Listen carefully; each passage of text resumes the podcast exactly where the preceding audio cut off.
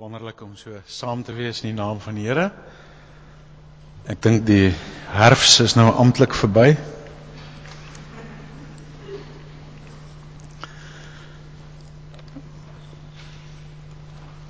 Ek lees vir ons 'n gedeelte uit Johannes Evangelie uit. Gewoonlik lees ouens die al die ander evangelies rondom Kerstyd, maar Johannes Evangelie gewoonlik nie omdat hy effens op 'n ander punt begin.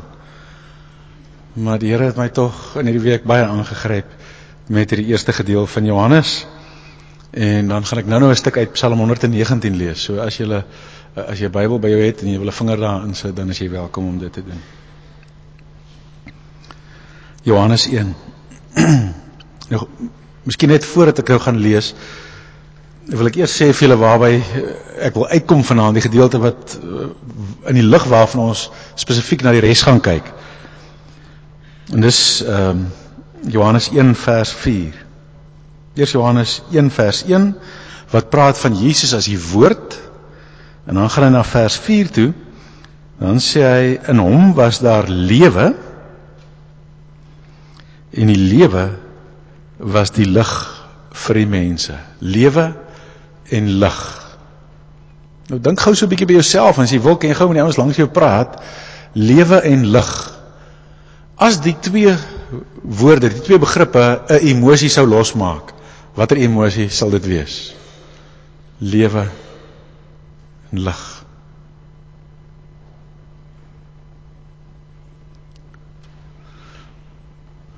Oh, vergelyk dit met die teenoorgesteldes.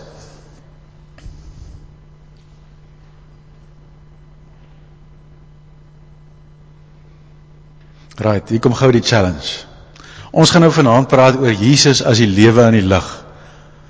Gee jy gou die preek vir die ou langs jou. Sê, wat dink jy kan mens van sê van Jesus as die lig en die lewe? Werk hom gou uit en gee hom vir die ou langs jou. As die ou langs jou baie goeie een gee, dan kan jy vir my sê dan ek het 'n preek, né? Nee.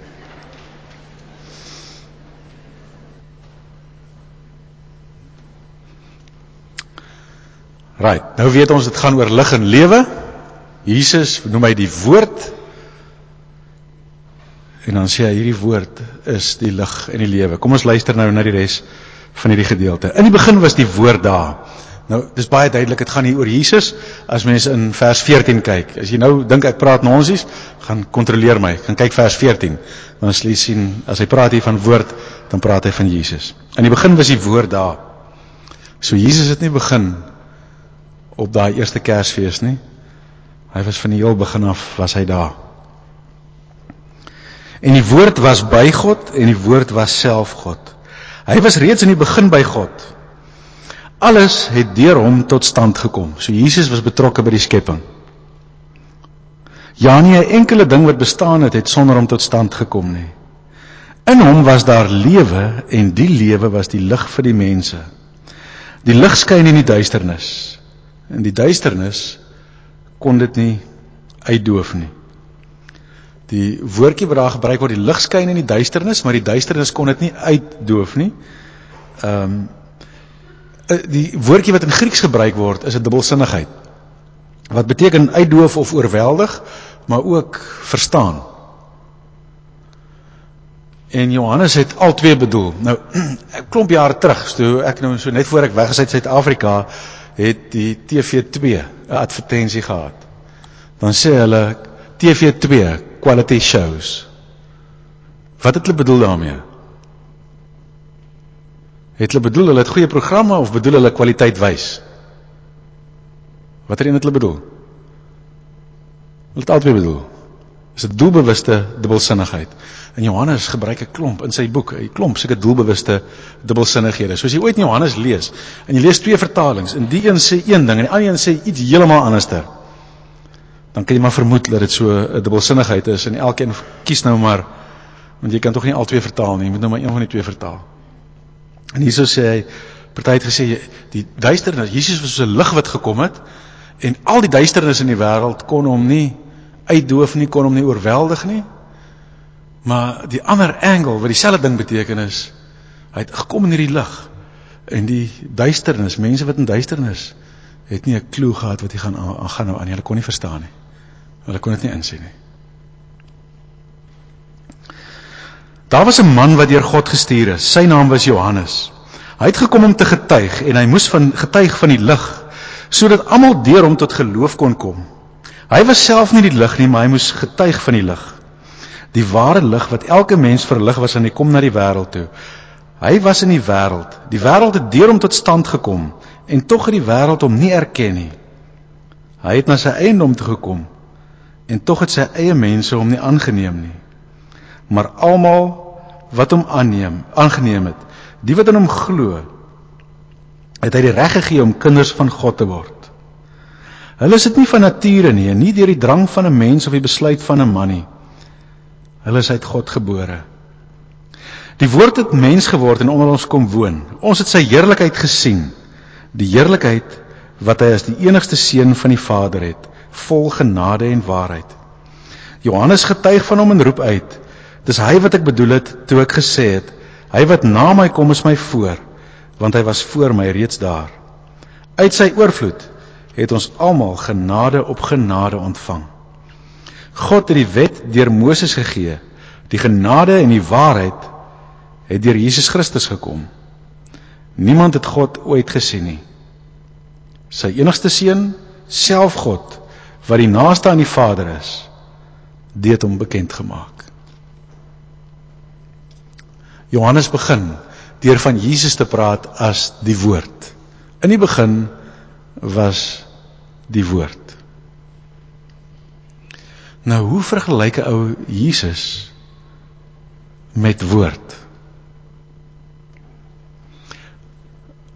Miskien moet ek net sê voordat ek nou gaan verduidelik van iets van die rasionaal daar agter is hierdie is 'n gedeelte wat ek kan nie glo dat die Here 'n visserman kon gebruik om dit neer te skryf nie. Want dit is so slim. Jy sal dink dis 'n hoogsgeleerde ou wat hierdie geskryf het. Johannes, die ander evangelies, Matteus is baie duidelik vir Joodse lesers bedoel. Ehm um, Lukas is weer taamlik duidelik vir uh, Romeinse ehm um, lesers gelo, uh, bedoel. Johannes is baie wyd bedoel. Baie wye leserskring gehad, baie later geskryf as die ander evangelies ook. Maar net hierdie begin van hom sou daai hele gehoor onmiddellik gehad het. Vir die Griekse ouens. In die begin was die woord daar. Die Griekse woordjie is logos. In die begin was die logos. As jy nou 'n buzzwoord tussen 'n klomp Grieke wou woord, wou noem jy die woord logos genoem het. Want vir hulle die woord logos, nou maar die woordjie woord, het die misterie van lewe opgesluit. Dis die die bekendmaak van die onbekende. Dit waaroor die lewe eintlik eintlik gaan en wat niemand kan deurdring nie wat deurdringbaar word. Dis die essensie, die sin van die lewe. Filosowe het lang dele geskryf oor die logos. En Johannes gebruik die woord om te sê in die begin was die logos, die ene waaroor dit gaan, die een wat alle insig gaan gee wat, wat nodig is om te hê. In die begin was die woord. As die Joodse Christene hierdie gedeelte gelees het. Aan watter ding in die gedeelte in die Bybel dink julle het, het hy gedink as hy lees? In die begin was die woord daar en die woord was by God en die woord was God. Alles het deur hom tot stand gekom. Ja nie 'n enkele ding het sonder hom tot stand gekom nie. In hom was daar lewe en die lewe was die lig van die mense. Watter Bybelgedeelte laat dit jou aan dink? Ou Testamentiese gedeelte. In die begin Genesis In die begin was die woord, hoe die Here geskep. Deur te praat.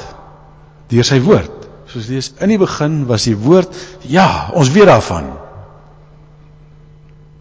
En die woord was by God en die woord was God.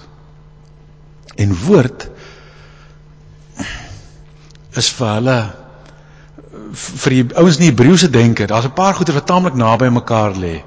Lewe en asem en woord is drie woorde wat soos 'n koeksuster in mekaar is. Want in die Ou Testament hoe hoe die Here die mens lewend gemaak. Genesis 2 hy het asem in hom ingeblaas. So asem is nie net wind nie. Dis lewe. En en asem en wind is dieselfde woord as gees, ruach. So hier's groot konsepte wat hiervan gepraat word. En woord, die praat Julle sal weet by die Hebreë dit is verskriklik belangrik wat iemand se naam was, né? Want jou naam openbaar jou identiteit. 'n Woord openbaar iets wat geheim was. Jy kan dink wat jy wil, maar die oomblik as jy gepraat het, as jy dit in 'n woord gesê het, dan is dit toeganklik. En God was altyd daar. Maar die oomblik toe hy begin praat, toe word dit moontlik om iets van hom te weet. En hierso sê hy Jesus is nog 'n manifestasie van God se woord. In die begin het hy gepraat en die skepping het gebeur. Die Bybel is 'n tweede praat van God. Maar Jesus is die finale, die duidelikste praat van God wat ons ooit sal sien. Soos wat 'n mens praat, die getroude vrouens hier sal iets verstaan daarvan. In ons huis is werk dit anders, maar die meeste huwelike In die meeste huwelike wil vrouens teen die mure uitklim want sy weet nie wat dink hy nie. Jy kan sien hy dink iets. Nou ons manne weet. Jy staan partykeer so en kyk. En dan wil sy by weet wat dink jy? En hulle kan dit nie glo nie, maar jy het niks gedink nie.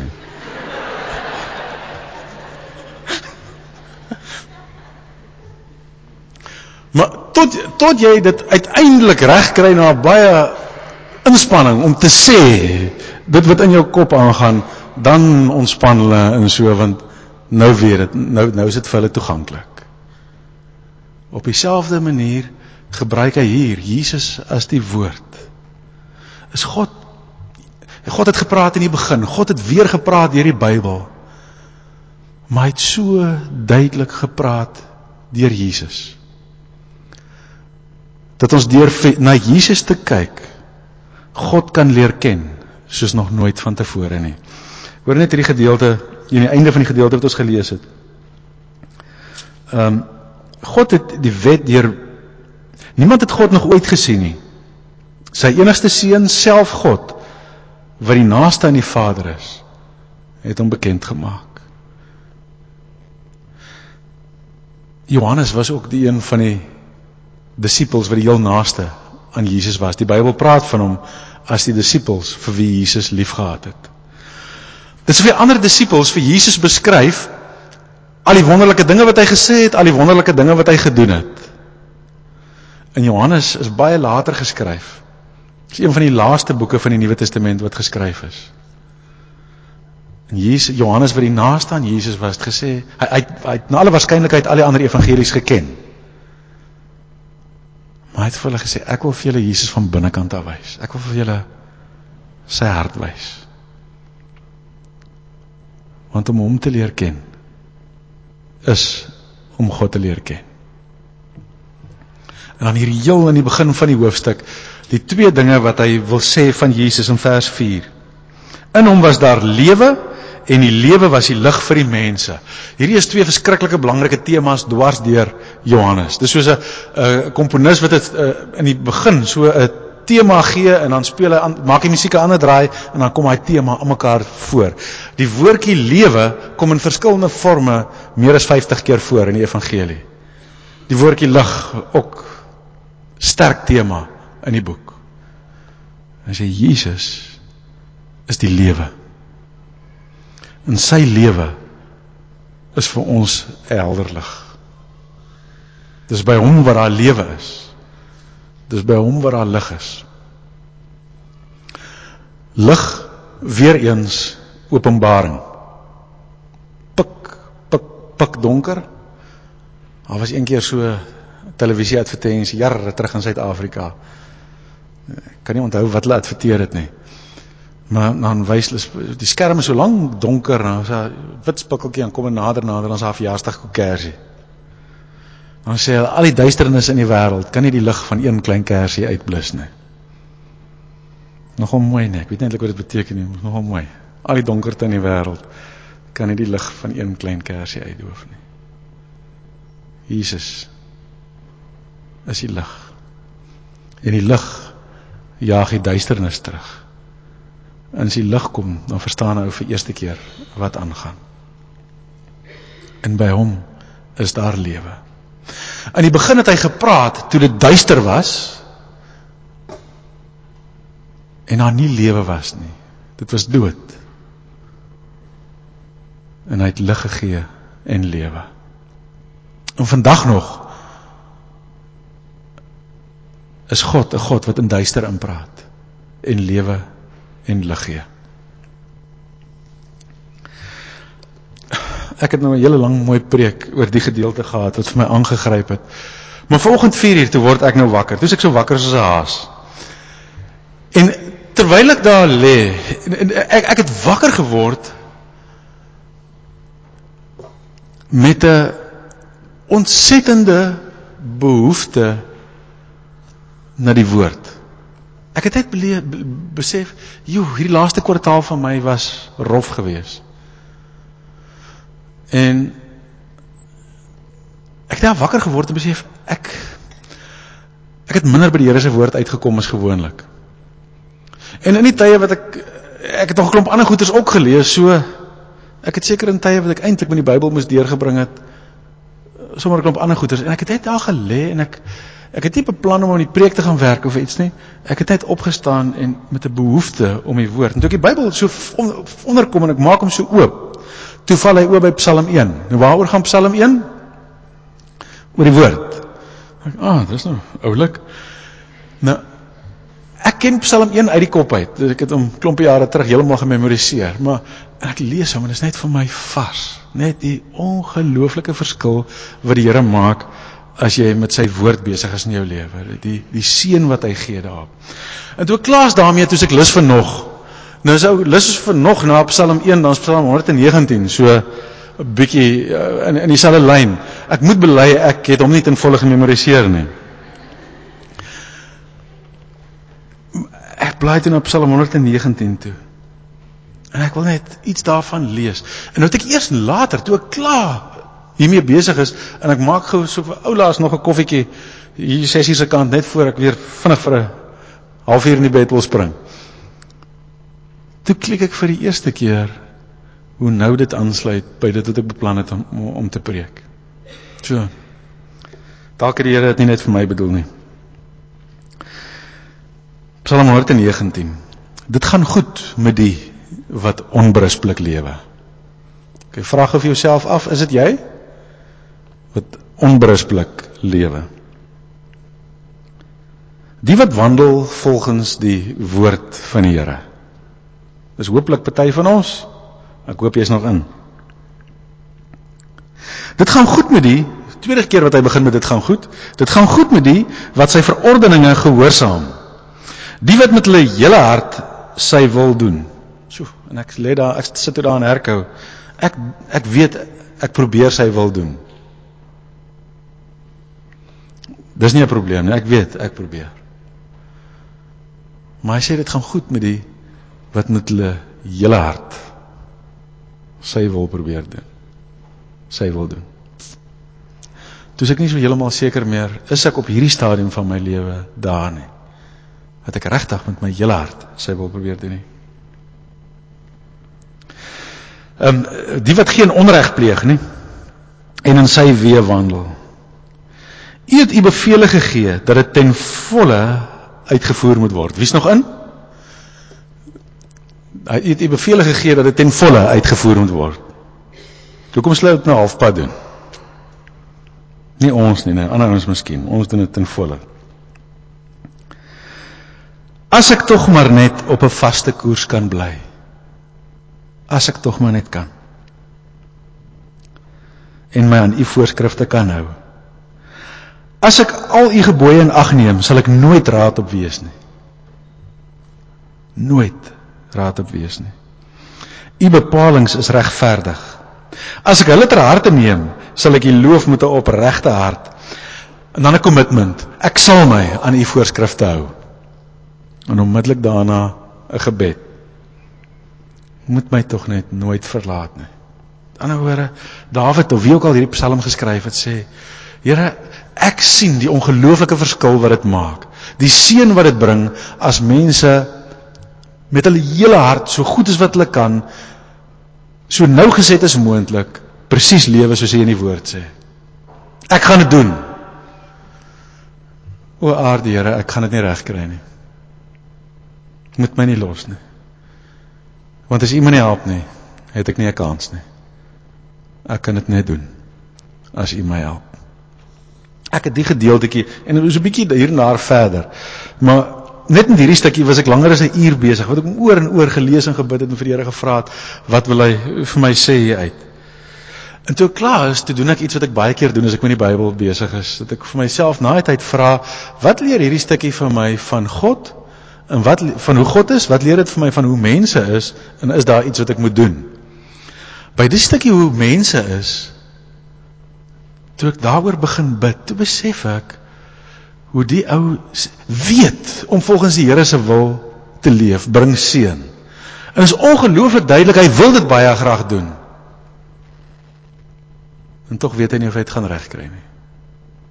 So daar's daar's iets in 'n mens se hart wat my net konstant in die verkeerde rigting invoeter.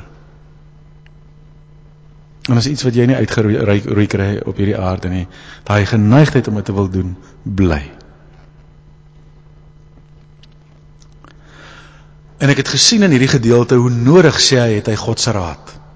Dat hy dat eintlik vir die Here sê my hele lewe gaan flop as ek nie u raad het nie. Ek is ongelooflik afhanklik van die raad van die riglyne wat u vir my gee. En om te sê dis nie net waar van hom nie, dis waar van my. Toe kom maar 'n beeld by my op. Ek weet nie, ek weet nie of een van julle iets van lemoenboerdery af weet nie. Ek weet niks daarvan af nie.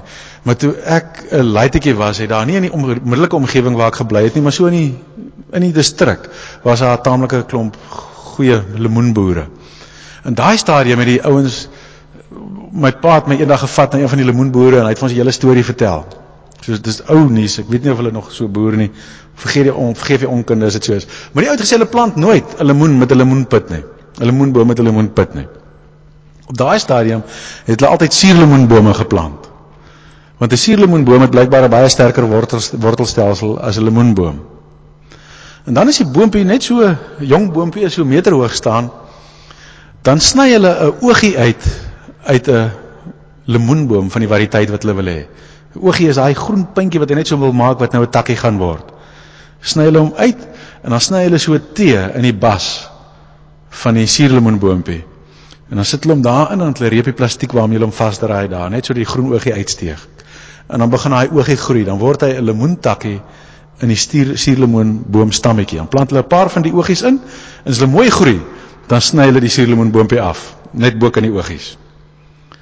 Dan is dit suurlemoenboomstam onder en hy dra lemoenboomtakke. En dan draai hy die heerlikste soet lemoene op hy onderstam en wortelstelsel van die suurlemoenboom. En toe ek die gedeelte lees, toe besef ek ek dink dis wat God in my lewe gedoen het. As ek aan my eie oorgelos word, dan dra ek suurlemoene. Vra vir almal, sy sal vir julle vertel. Sy het een of twee keer al in ons getroude lewe gesien dat ek ietsie onaangenaams gedoen het wat nou net sommer so uit myself gekom het. Of baie meer.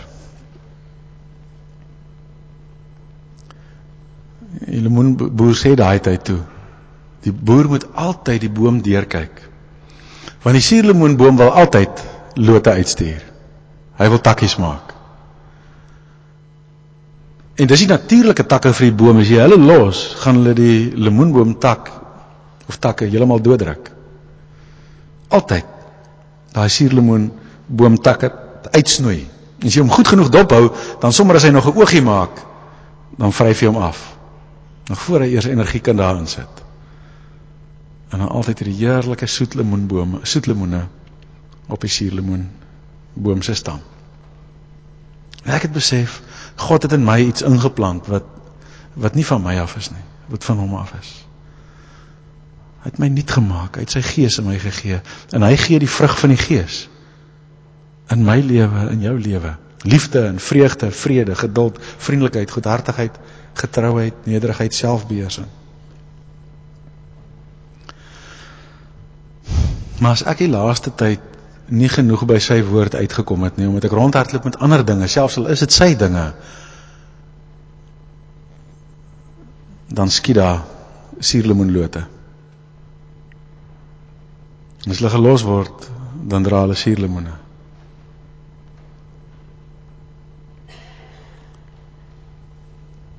Ek het oor en oor en oor nodig om tyd by sy woord deur te bring dat hy vir my uitwys waar die suurlemoen begin lote skiet. Dat altyd teruggesnoei kan word, dat jy nie eers weet dis daar nie. Sodat ou vrug kan dra vir hom. Toe vra ek vir myself af, so wat wat kan nou aflei van hoe God is uit hierdie gedeelte? Ja, en dis net so ongelooflik die passie van die Here om die goeie in ons tot vore te bring wat net vir my getref het hierin. En ek het eers gedink aan 'n pa wat in sy kinders net die goeie wil voorbring. En toe dink ek aan 'n afrigter wat vir 'n ou 'n sport in 'n sport afrig. Weet net vir jou help om vir jou wys. Nee nee nee, daai dingetjie doen jy verkeerd. En dan bemeester jy hom en dan dink jy maar nou is ek wêreldklas. Maar wys hy vir jou die volgende dingetjie uit. En en gelukkig sê hy nie als vir die eerste dag nie, nê. Nee. Maar hy wys vir jou so een dingetjie op 'n slag, wys hy vir jou uit en werk daaraan en so ontwikkel jy in hierdie sport. In God se woord is hy soos 'n afrigter. Nou weet ek jy ouens gebruik die woord coach ook in ander sin. Ek uh, dit moes deesdae die life coaches en business coaches en executive coaches. Uh, iemand sê vir my 'n tydjie terug um, in die nie in die els nie. 'n Tiger Woods het drie coaches in sy lewe. Hy het 'n golfcoach en 'n life coach en 'n 'n finansiële coach wat hom oor sy beleggings en goeder goeders coach. Dit sê die ou net ongelooflik dat die beste golfspeler in die wêreld nog 'n afrigter het wat hom golf leer. Hy het beter moet doen. En God sê of God se woord sê hierso, dis wat hy in ons lewe wil doen. Hy wil ons afrig. Daar's een van die psalms uh, op Psalm 119 wat in een van die Engelse vertalings op 'n plek sê your word is my counselor. In die Amerikaanse flieks is almal nou altyd die ou wat sy shrink gaan sien. En ou Dawid of Jekyll geskryf het sê u woord is my shrink. Dit is dis daar waar my kop uitgesorteer word. U woord is my afrigter. Ek gesels terug ruk terug met 'n ou wat 'n executive coach in Suid-Afrika is. Hy vertel hy vir my van sy besigheid. Hy vra vir besigheidsouens R1000 in 'n maand. Dan het die ouens 'n uur in 'n maand toegang tot hom. So hulle kan nou vir 'n uur met hom kom sit en gesels in die maand of hulle kan 2 half uur telefoon oproepe met hom of hulle tot 'n ekwivalent van 'n uur se e-pos korrespondensie met hom. Hulle kan nou kies watter maand hoe hulle dit wil doen. En uh ek is toe so opgewonde toe ek besef maar ek neem aan die ouens bekwam.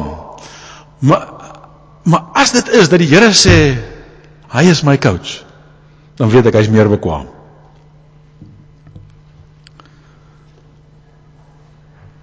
En wat doen 'n coach? Wat God in ons lewe wil doen. Hy wil motiveer. Hy wil luister. Hy wil raad gee. Hy praat met jou reguit oor die dinge wat verkeerd is. Hy sien die positiewe raak en hy gee konstant terugvoer oor die positiewe. En hy sien waarna toe jy kan gaan. Hy sien nie net die ou wat voor hom is nie. 'n Goeie afrigter sien waar kan jy heen gaan. En hy werk daaraan. En om God as jou afrigter vir hierdie lewe, jou life coach te hê. Wat 'n voorreg. Psalm 119 gaan dit oor sy woord. Ja, hy sê die woord is 'n lig op ons pad. En dis waar die lewe is. Maar vat nou net weer die hoe die Bybel vir ons leer oor die woord. In die begin het Jesus gepraat, het God gepraat, sy woord en die skepping het bestaan. God het weer gepraat deur die Bybel. God praat die hardste en die duidelikste ooit deur Jesus. En wie vir Jesus leer ken, leer vir God ken. Wie vir Jesus leer ken, leer ken die lewe, ontdek die lewe. Ontdek lig. Ek weet nie hoe gaan dit met jou op hierdie kol nie. Kom van ons kan dit baie goed en ander ouens mag sê, "Jo, op hierdie stadium is my lewe meer duisternis en dood as lig en lewe." Maak nie saak nie. God het nog altyd in duisternis lig gebring. En wat dood is, lewe gebring. Deur sy woord. Deur tyd met sy woord deur te bring en deur tyd met die ewige woord Jesus Christus deur te bring. Deur saam met hom te stap. Deur hom toe te laat in jou lewe om jou af te rig.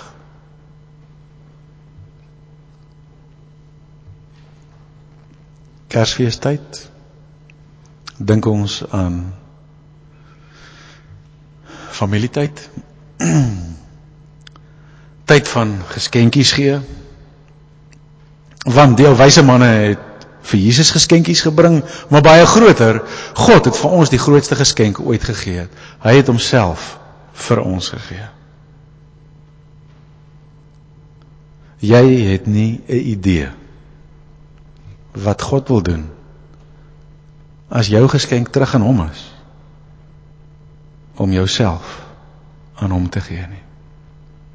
Om saam met Psalm 119 te sê, ek wil u wil ten volle uitvoer met alles in my. Mag Kerstyd vir elkeen van ons oor die ewige openbaring van God gaan, oor Jesus. En mag die groot geskenk wat ons aan hom gee, 'n terugantwoord wees op die groot geskenk wat hy vir ons gegee het. Mag ons onsself net nog meer volledig as ooit van tevore aan hom oorgee. Almagtige Here. Ek weet hier's ouens hier wat uh, baie naby aan U leef en as ons luister van, van U woord dan weet hulle Daar's nog 'n paar verstellingkies wat kort in hulle lewe.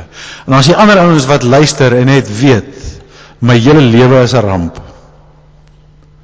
Daar's 'n totale koersverandering nodig in my lewe.